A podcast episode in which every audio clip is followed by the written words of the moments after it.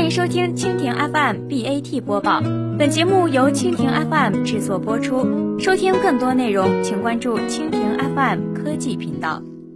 很明显啊 ，QQ 没有听说过"术业有专攻"这句话。从1999年的 QICQ 到如今 ，QQ 这只胖企鹅今年已经16岁了。在中国的律法里，年满16岁的少年可以开始合法从事社会工作。这意味着前16年，企鹅可以说自己是在武装知识和学习技能。而现在啊，如果他愿意，其实是可以上路了。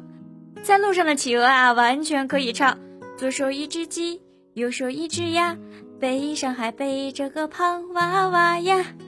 因为这些年啊，它变得越来越复杂，看新闻、购物、玩游戏、追踪健康，甚至基于 LBS 的陌生人交友等等。但是除了用它来聊天，别的入口似乎都让用户不知所措。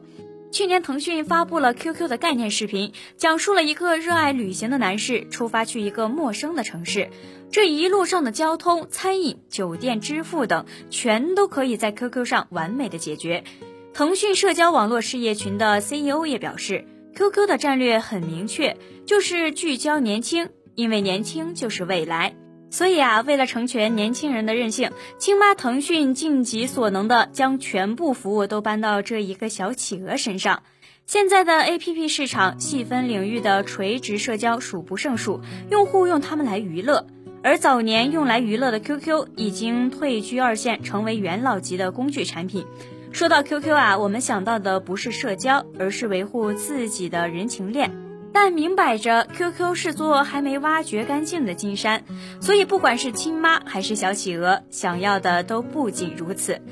有流量的 QQ 当然随便任性，任性还要和微信相爱相杀，掌握着全国8亿人的社交入口。功能的增减完全可以是一个试错的过程，因为失败了也无所谓。巨大的用户粘性顶多会让用户在打开企鹅的时候骂一句粗口，然后继续使用它。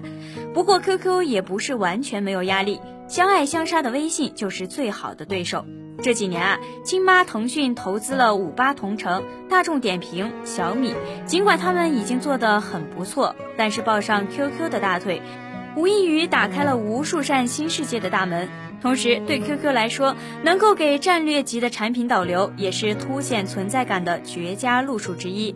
QQ 还有杀手锏，就是在3到6线城市覆盖率很高，对于那些战略目标是这部分人群的合作伙伴来说， QQ 可以快速的帮他们渠道下沉，最快的覆盖这群原本信息到达率很低的人群。所以对于各种花里胡哨的 APP 尚未抵达的新大陆， QQ 高仿来做开个入口也没有什么损失。但是说到底，产品最重要的还是用户体验，不管是为了竞争、为了导流、为了挖掘价值而影响用户体验，让陪伴了用户16年的萌企鹅变成一片茫然不知如何下手的陌生人，这一步真的走对了吗？好了，以上就是今天的 BAT 播报。收听更多的内容，请关注蜻蜓 FM 科技频道。